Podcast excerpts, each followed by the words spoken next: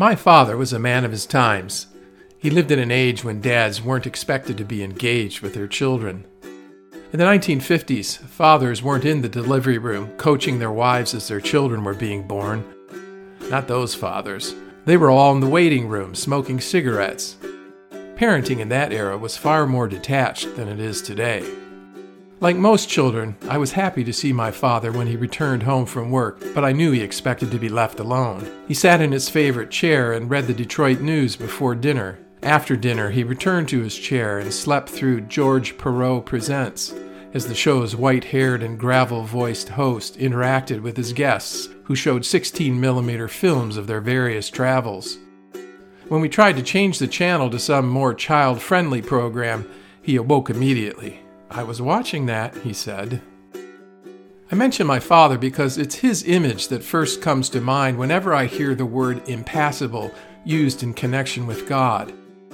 Impassibility is the word theologians sometimes use when they speak of God's emotional nature.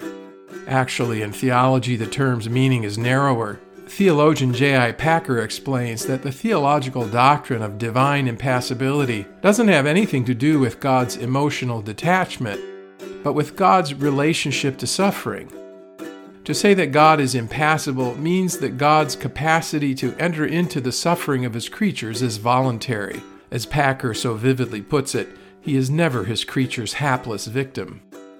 That God does have feelings is the inevitable conclusion for anyone who takes divine self revelation seriously. The Bible often speaks of God's emotions. It does so in such human terms that we're sometimes disturbed by the thought. This is especially true of the three primary emotions which the Bible seems to mention in connection with God love, anger, and jealousy. The problem is not that we can't relate to such references, but the opposite. We're all too familiar with these kinds of feelings and believe that God should rise above them. Well, perhaps not love. We like the biblical thought that God is love. It's the other negative emotions that make us uncomfortable. We can accept that God might feel a measure of irritation at times, as any superior being might with an inferior, but the notion of wrath seems too uncontrolled, especially when it's attended by flames, plagues, stinging serpents, and the earth opening up to swallow the unfortunate objects of God's wrath. We comfort ourselves with the thought that they probably deserved it, but deep inside, there's a lurking uncertainty about the whole thing. It all feels just a little too out of control. We feel just as awkward about those passages which describe God as having the kind of emotions we usually associate with vulnerability. How is it possible for God, who is eternally blessed, to experience sorrow or jealousy?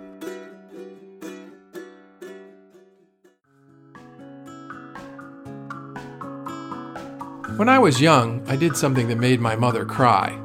To be honest, I don't remember what it was.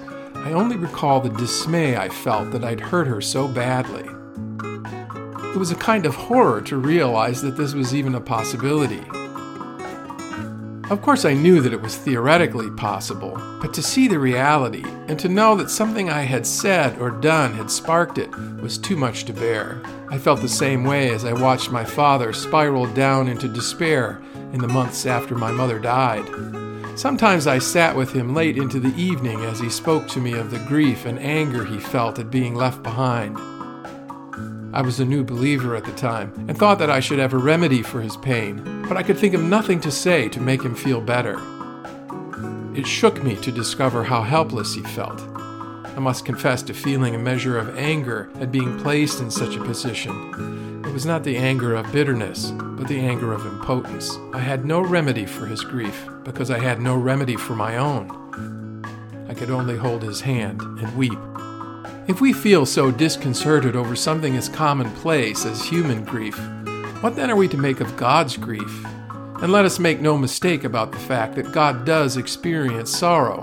Even if we had doubts about whether such a thing was possible, Jesus placed the answer beyond doubt when he shed tears over Jerusalem and wept at the tomb of Lazarus.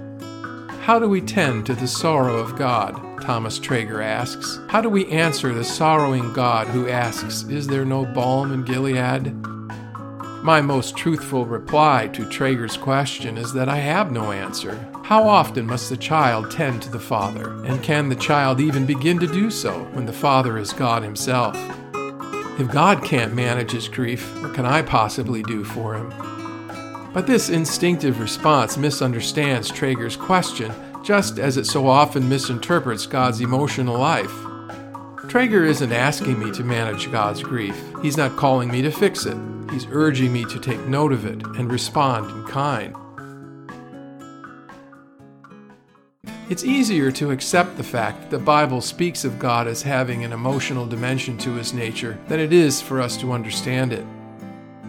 Using the emotional life of Christ as his Rosetta Stone, theologian B.B. Warfield underscored the two primary temptations we feel when we come to the question of God and emotions in his essay entitled The Emotional Life of Our Lord. At the one extreme, there are those who tend to minimize Christ's emotions. At the other, there are those who magnify them unduly. The one tendency may run some risk of giving us a somewhat cold and remote Jesus, whom we can scarcely believe to be able to sympathize with us in all our infirmities, Warfield writes. The other may possibly be in danger of offering us a Jesus so crassly human as scarcely to command our highest reverence. Yet those who attempt to follow the middle path between these two extremes may find that they stumble as well. Warfield warns between the two, the figure of Jesus is liable to take on a certain vagueness of outline and come to lack definiteness in our thought. The result is a Christ that is neither godlike enough to inspire our devotion nor human enough to enable us to identify with him. Perhaps the key to understanding the emotional life of God is to move in the same direction that C.S. Lewis does when he attempts to imagine the nature of heaven. In The Great Divorce, Lewis describes a heaven where all the analogous delights of earth are infinitely heightened. As Lewis puts it, heaven is a larger space, and even a larger sort of space, that would give the untransformed visitor a feeling of freedom, but also of exposure, possibly of danger.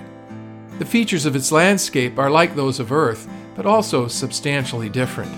The flowers and the grass are diamond hard. The realities of heaven, as Lewis imagines them, are so substantial that all that is of earth becomes mere shadow and ghostly imitation by comparison. Likewise, Lewis imagines a hell which is so diminished by heaven that it is smaller than one pebble of the earthly world and smaller even than one atom of the real heavenly world.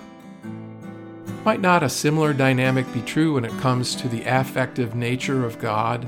This would mean that instead of viewing God's emotions as mirrors of our own, we would see our emotions as signposts which point us towards something in God that is infinitely higher, purer, and more solid.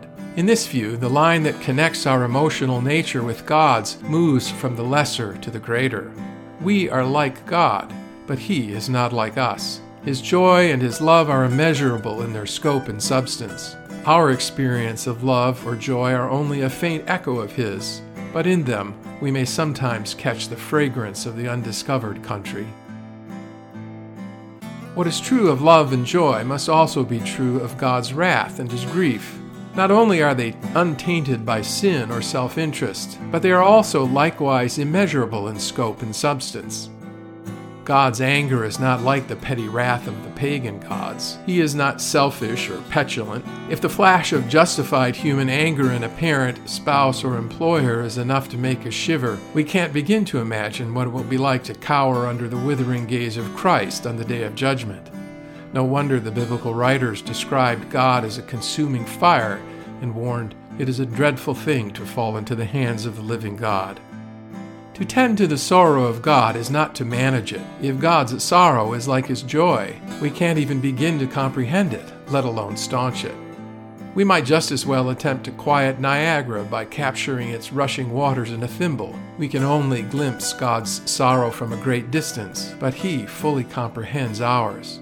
Scripture tells us that He voluntarily entered into them through Jesus Christ, the man of sorrows.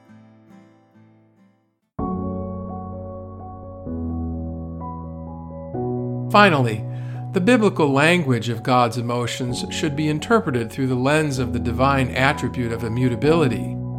This attribute is simply articulated by the psalmist when he compares God to the variableness of all that God has created. They will perish, but you remain. They will all wear out like a garment. Like clothing, you will change them, and they will be discarded. but you remain the same, and your years will never end. The author of Hebrews makes a similar affirmation Jesus Christ is the same yesterday and today and forever. God does not have a variable emotional disposition like ours. He doesn't fly into a rage and then regret it. He doesn't get bummed out. He's not given to whims or uncertainty. He does not change like shifting shadows.